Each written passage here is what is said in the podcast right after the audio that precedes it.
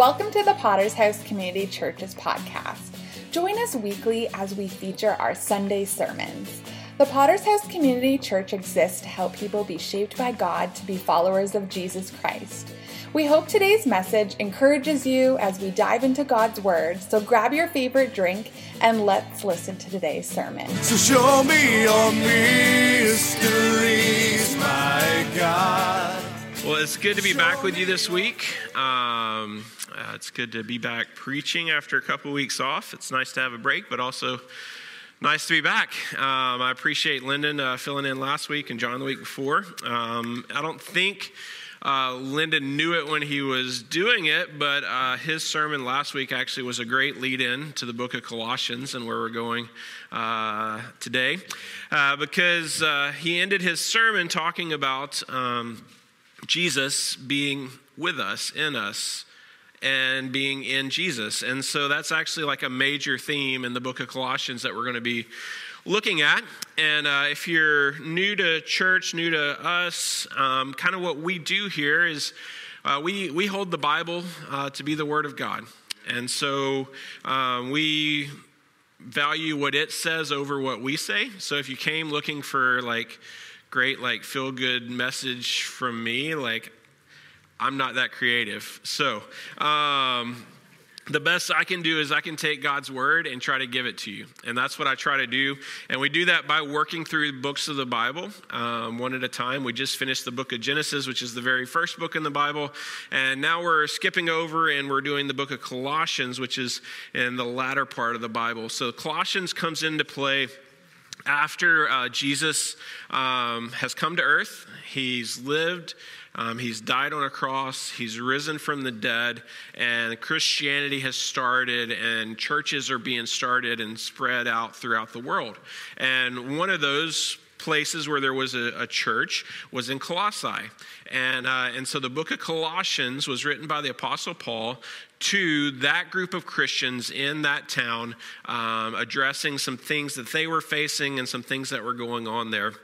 And it's, it's really cool when you read the Bible and how, how similar, like, oh, yeah, we still face the same stuff that they're facing. We still need to know the same things they needed to know. Um, and it's cool how that works to encourage us and share with us. So, um, to start with today, I just want to read through our full passage for today, and then we're going to go back and pull a few points out of it and see what it's saying. But we're in Colossians chapter 1, starting in verse 1. Paul, an apostle of Christ Jesus by the will of God, and Timothy, our brother. So these two guys, Paul and Timothy, are writing this. To the saints and faithful brothers in Christ at Colossae, grace to you and peace from God our Father. We always thank God, the Father of our Lord Jesus Christ, when we pray for you, since we heard of your faith in Christ Jesus and of the love that you have for all the saints, because of the hope laid up for you in heaven. Of this you have, you have heard before in the word um, of the truth, the gospel, which has come to you, as indeed in the whole world it is bearing fruit and increasing, as it also does among you. Since the day you heard it and understood the grace of God in truth, just as you learned it from Epaphras, our, our beloved fellow servant.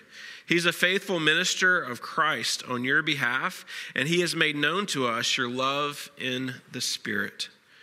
And so, Paul here is writing to them, and uh, I've got three main points. One of them's kind of longer with some subpoints under it, so bear with me. Um, but uh, the first thing I really want us to pull out, and this is a major theme uh, in the book of Colossians, is how he addresses the letter, who he addresses it to. He says, To the saints and faithful brothers in Christ. Um, the faithful brothers could be faithful brothers and sisters, depending on how you want to translate that word. But he's writing to those who are in Christ. And so that should make us ask the question of what does it mean to be in Christ? Well, to, to explain this, I'm going to bring out file folders. and some of you guys know my file folders, they're so nice. Um, but yeah, so the way the file folders work is the idea is before God, um, we all have to give account of our life, right? So after this life, we'll stand before him and we'll give an account. And if God were, he, it doesn't really work this way because he's God, so he doesn't need file folders, okay? But if God were to have a file folder with my name on it, and I come to the end of my life, and he pulls out my file as he was reviewing my life, you know what he would find? He would find that I had done bad stuff. That there was sin in my life. There were things that were against God. There were things where I treated people wrong, um, where I was selfish, where I was greedy, where I looked out for myself. I didn't do the things that He would want me to do. Instead, I lived my life for myself instead of for Him. And so, based on my own standing before God, that's what would be in my file folder. And the Bible tells us that that's kind of all of us it says that all have sinned and fall short of the glory of God. So that means that none of us, based on our own merit, based on our own file, are worthy to come into his presence, are worthy to come in and be with him. But the good news is, is that there's another file, and that's the file of Jesus. And Jesus came to earth, and he never sinned. He was fully God, fully man, lived the perfect life, and yet he paid the punishment for sin by dying on the cross. And so he shed his blood. And the way this works, watch, this is really tricky, all right? So he shed his blood to cover me. And what his blood does is it takes my sin and punishment that it requires and it pays it for me. And so no longer is my file, because I've believed in Jesus, because I've asked Him to be my Lord and Savior, that is gone. The Bible tells us that God separates that as far as the east is from the west. And so, because I've in Jesus, now no longer is that sin in my file. No longer does God see that because, in fact, uh, what Scripture tells us is that Jesus' perfect righteousness, his perfect righteousness, is, is credited to my account. And so now, when God pulls up my file, no longer does he open it and see all of my filthiness. Instead, he sees his son's perfect righteousness. But it's actually one step further than that um, because where, where Paul says here, we're in Christ Jesus, that literally means that my file is completely wrapped in him. My life is completely wrapped in him. And so to be in Christ Jesus means that when God looks at me even now, he doesn't see me for the ways that I still mess up. He doesn't see me for the ways, he sees me for Jesus. And the hope and the desire of the Christian life is that others too, when they look at me, they don't see me, but they see Jesus wrapped around me. And so if, if you want this in your life, if you want to, to you, if you're like, yeah, Wayne, I, I totally get that part. I've got the black part down. That's in my life. But if you want that to be dealt with, then you need to, to come to Jesus and ask him and say, Jesus, I believe that you're the Son of God. I believe that you died on a cross. Um, I believe that you paid the punishment for my sin so that I could be forgiven. And I believe that you rose again three days later defeating sin and death. And ask Him to be your Lord and Savior. Um, because that is something that He will do. And when that happens in your life, then you're considered in Christ Jesus. And and so that's where I was teasing Dave before the service because uh, he was telling me how much he, he's looking forward to Colossians. And I said, Yes, it starts out with one of your favorite themes, Dave.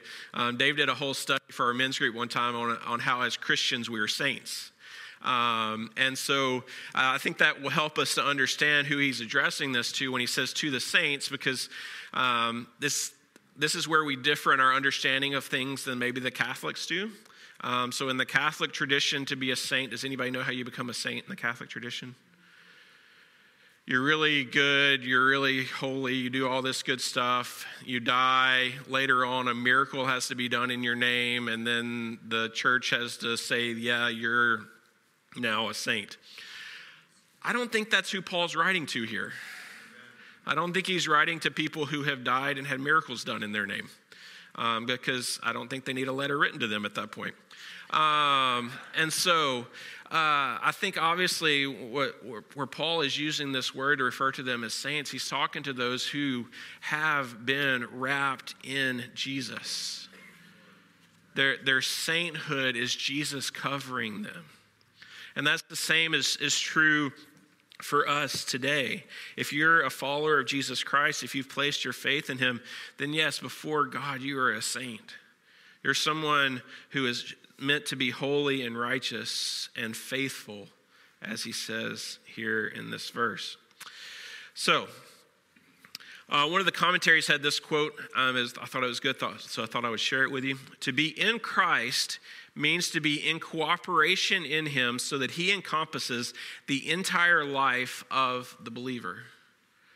And so to be in Christ means that all of me is wrapped up in Him. What I want to do, my desires, my passions, the things, all of this should be shaped, molded, my responses even should be marked by Christ and being in Him. Problem is, we kind of step out of that sometimes. We kind of want to go back to our own ways at times. But that's the goal, that's the desire, that's where we're heading for.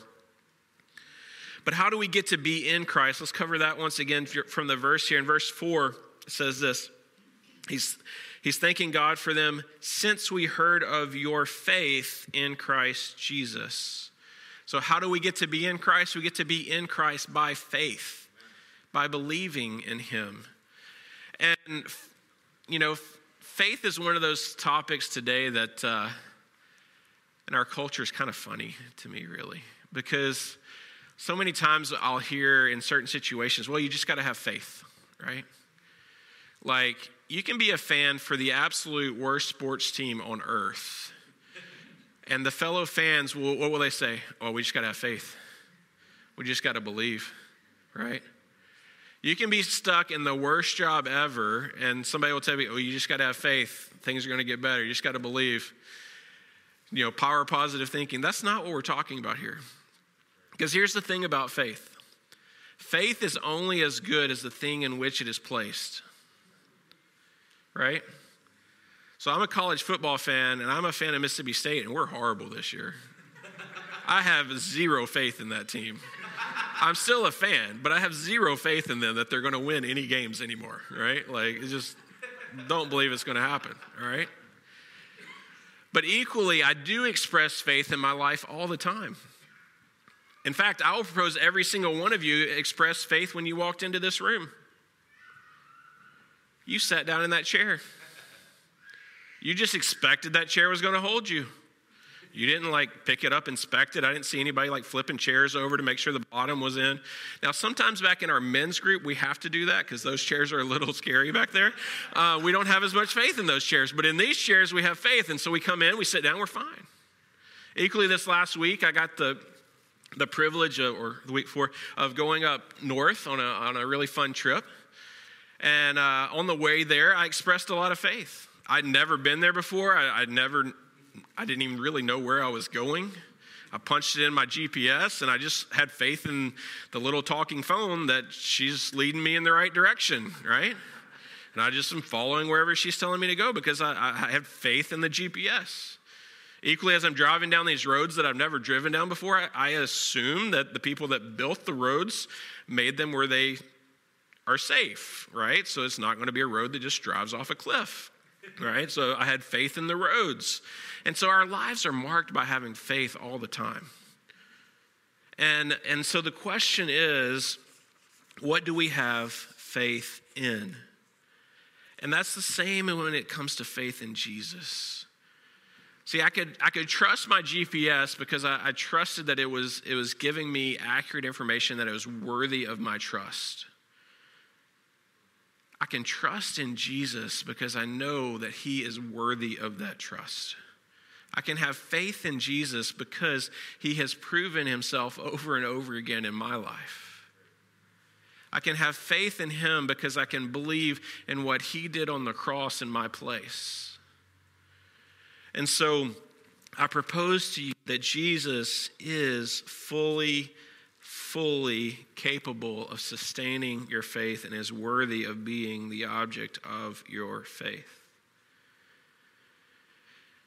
So, so those are that's that's faith, but we have to believe in, in something. And what, what is it that we're supposed to believe in? What are we supposed to have faith in? Well, he says here how they came to have that faith in the second part of verse 5. Of this you have heard before in the word of the truth, the gospel, which has come to you and is indeed in the whole world, and is bearing fruit and increasing as it also does among you since the day you heard it and understood it in the grace of God in truth. So, what, what is it they had faith in? And they had faith in the gospel. What does that mean, the gospel? The gospel means the good news. In the Greek language at this time, uh, this word would have been used to refer to um, when there was a battle and uh, news came back to the winning village or, or, or whatever, or the winning people, hey, good news, we won the battle. The battle has been won. It's good news. Well, the same is true with Christianity. The good news is that Jesus has won the battle. And the news has come back to us that he has done that. So, what is this news? How did this happen? Here's the facts of it. One, Jesus is the Son of God. Two, he came to earth and he was born as a man. So he's fully God, fully man lived a sinless life, died on a cross, was buried, and then rose again three days later. And now he's ascended to heaven and is seated at the right hand of the Father. And so, why did he do all this? He did it because, because he made us. And he made us to be in communion with him, be in relationship with him. But yet, because of our sin, we've broken that. We've broken that relationship. We've broken that bond. We've, we've broken that ability to be with Him. And so he's, He came Himself to be a substitute for us, to take our punishment for us, so that we could be made right with God. And so, maybe you think, well, I, I think I believe that. I think I have that faith, but I, I don't really know. Well, He tells us here how He knows that they have this faith. Back up in verse 4. Since we heard of your faith in Christ Jesus and of the love that you have for all of the saints, because of the hope laid up for you in heaven. Of this you have heard before in the word of the truth, the gospel. And so, how does he know that they, they are saved? How does he know that they have genuine saving faith? By the fact that they love other Christians the love that they have for one another. And, and this is a, a marker, this has been a marker from the beginning of Christianity on how, how we know if we're, if we're part of it or not. Because you can say, like, yeah, I believe that, but has it really affected you? Has it changed you? Has Jesus really come into your life? Are you really in Christ Jesus? Well, if you're truly in Christ Jesus, then you're going to be marked by love for fellow believers. You're going to be marked by love and care for others. And, uh, and so when, and, and that's because of what he says here, because of the hope laid up for you in heaven. So I have this hope, you have this same hope. We're hoping to spend eternity with Jesus. And so because of that hope, we love each other. Now, I know some people that that they say they're Christians, but they're like, yeah, I just can't stand being around other Christians. And I'm like, well, I'm, I'm sorry, you're probably going to be stuck with them for eternity, so you probably should get used to it. Um, we probably should work on that in our lives. Like it's time to start practicing, right? So if you're you're in the mode of like, yeah, I, I'm okay with Jesus, but I don't really like his people, that's probably a problem. You probably should should kind of examine that because what Scripture is pointing us to over and over again is that when we are in Christ Jesus, then we're going to want to be with and love and care for others who are also in Christ Jesus. Does that mean it's not messy? Oh, sure, it's messy. I mean, you got to put up with people like me, right? I mean, like, yeah, it gets messy. But we love each other and we work through those things together. So, to be clear, here's what we've covered so far. This is the first point We're in Christ Jesus because we have faith in the good news about Jesus, and that faith is proven by our love for other Christians because of our unified hope. See, it's a, it's a long point, a lot in there, all right?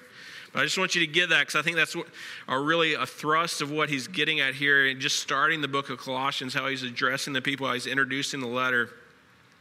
Um, and so the, the next two points are going to be a good bit shorter, so go with me. But, um, but logistically speaking, how did these people receive this hope? How did they hear the truth of the gospel? Verse 7 and 8. Just as you learned it from Epaphras, our beloved fellow servant.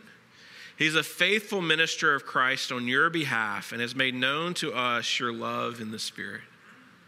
And so, this guy, Epaphras, he knew Paul. Paul might have led him to the Lord. We don't know. He might have you know, been discipled by Paul somewhere else. I don't, I don't really know Epaphras' story. Um, but Epaphras goes to Colossae which actually was a pretty small, remote kind of town. And he goes to this remote, small town and, and he shares the gospel with them. And he starts a church there. And the gospel spreads, the kingdom spreads. More people are now in Christ Jesus because Epaphras went and told them about him. And this is how the good news has been spread from the very beginning. It's only by people taking it and sharing it with one another. Maybe you're here today because someone shared it with you. In fact, I'd propose we're all here today because someone has shared it with us. And because it's good news, we want other people to know this good news and we want to share it with them. And Paul in, in Romans 10 uh, talks about how important this is. In Romans 10, uh, starting in verse 13, he says this For everyone who calls on the name of the Lord will be saved. How then will they call on him in whom they have not believed? And how are they to believe in him who they have not heard? And how are they to hear without someone preaching? And how are they to preach unless they are sent? As it is written, how beautiful are the feet of those who preach the good news. Think about the people who brought the gospel to you. Who is it that brought the gospel to you? Th- take a moment and thank God to, for them if you're a believer.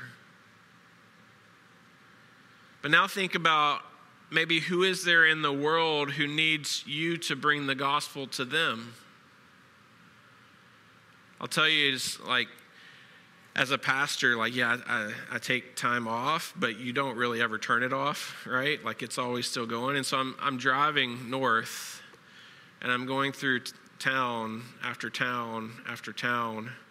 And honestly, based on what, like, what I'd heard of the north and being small, remote little communities, like, there's actually pretty large towns up there, right? A lot of people. I saw a few churches but a lot of people. So it makes me ask what do we need to do to make sure those people have the opportunity to hear the good news?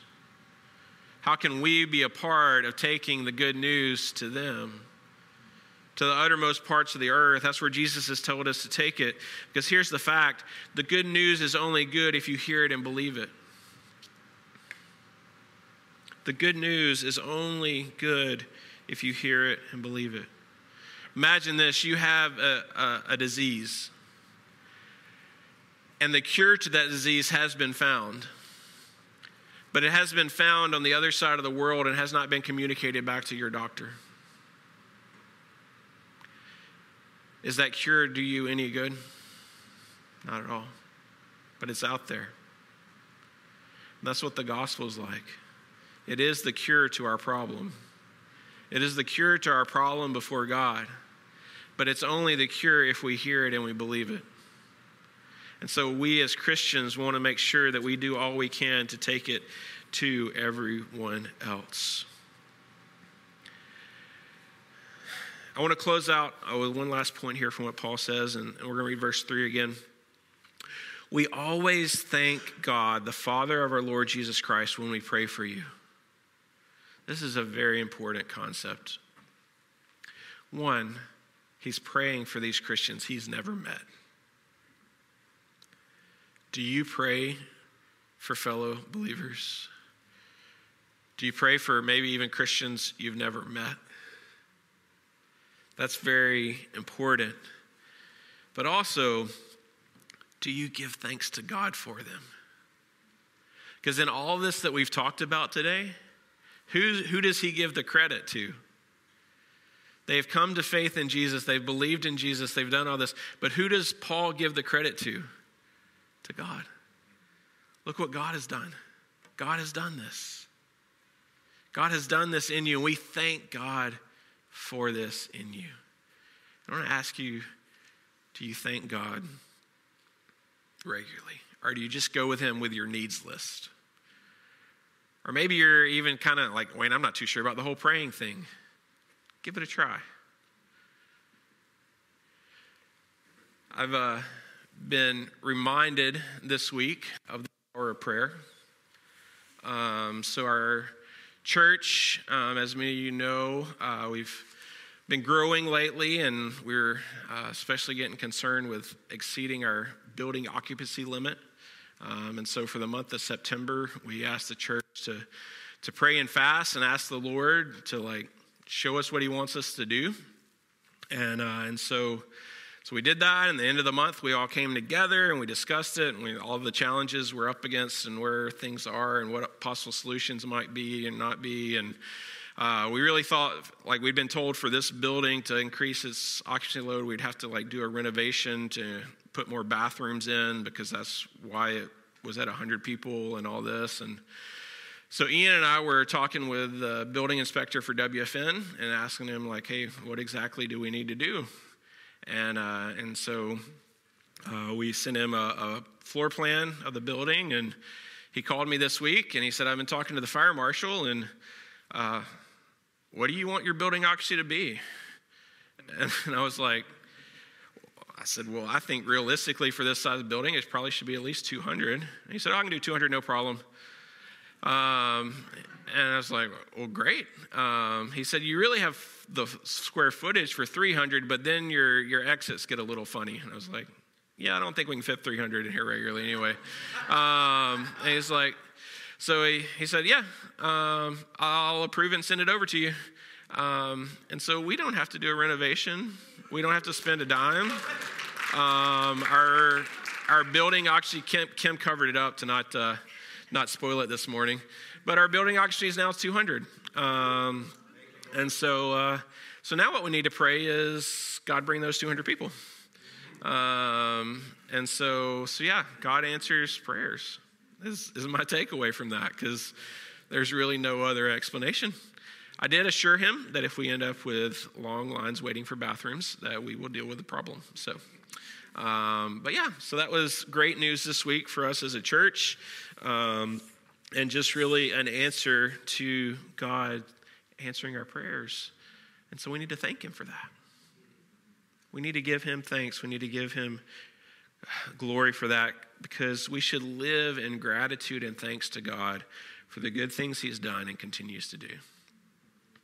So let's close uh, the sermon today with thanking Him.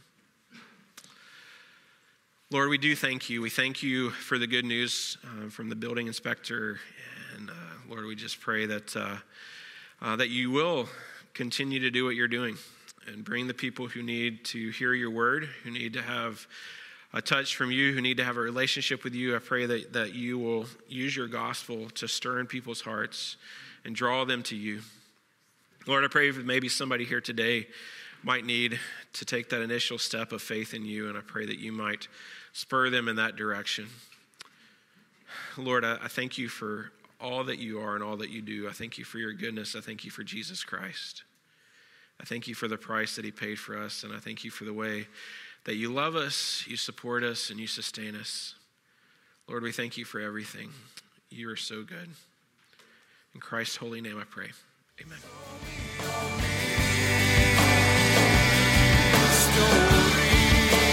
Thanks for tuning in to today's episode. Feel free to subscribe to our podcast, leave us a review, and share with others.